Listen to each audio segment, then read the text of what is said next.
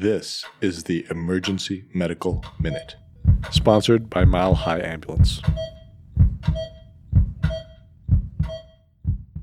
The Emergency Medical Minute is excited to announce that we are now offering AMA, PRA, Category 1 credits via online course modules. To access these and for more information, visit our website at www.emergencymedicalminute.com backslash CME courses or simply click on the link in our show notes and create an account. So, what do you think is the most painful procedure that we do to patients? NG tube, that's right. And actually, studies have actually shown that NG tube is the most painful. Are there other painful things we do to patients or make them do while they're here? Rhino rocket, that's pretty bad. So most people don't love having a pelvic exam in the emergency department, right?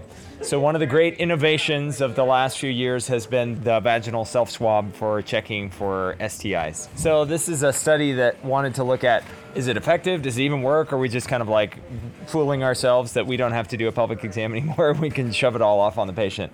This was a study in Fresno the basic study idea was they were going to do a pelvic exam on everyone who was concerned about an STI, and then they were also going to have them do a vaginal self swab and then compare the two and see if it was accurate. So they talked to about 750 patients. They eventually consented about 515 of them who all did both. And how do you think it did? Do you think uh, it was effective, not effective, accurate? So it was pretty accurate. Yeah, there was actually about 95% agreement between the two samples. So there were just a few missed cases in the uh, vaginal self swabs, but it was considered, you know, kind of sufficiently sensitive. And those could have been due to patient technique or they could have been due to just lab error. And then how do you think the patients felt about it? Better. Yeah, it was good in general. They surveyed them afterwards, and 95% of them said, Yeah, that was fine. We could do it that way. 75% said, Actually, they prefer this over a pelvic exam. But then there were about 28% of patients who said, I'm not 100% confident that I did it the right way, so there's probably some room for coaching. But in general, this study showed that it works, it's sensitive enough, patients probably prefer it. There are reasons from a workflow standpoint why it would be good. You know, it's a hassle for you guys to stand there like looking super bored while we do a pelvic exam.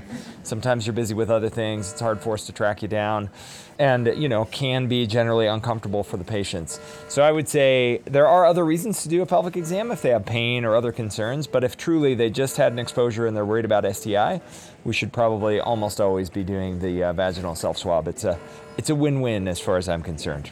So, yeah, thanks. The Emergency Medical Minute would like to thank our sponsor, Swedish Medical Center, for helping fund our nonprofit organization and make this podcast possible. Donations are essential to our organization to cover operational costs and fund the creation of our online courses offering AMA PRA Category 1 credits. So if you enjoy our show, and if you're able to make a one time or recurring donation towards our organization, any amount is helpful. Please click the link in our show notes to make a donation. Thank you for listening.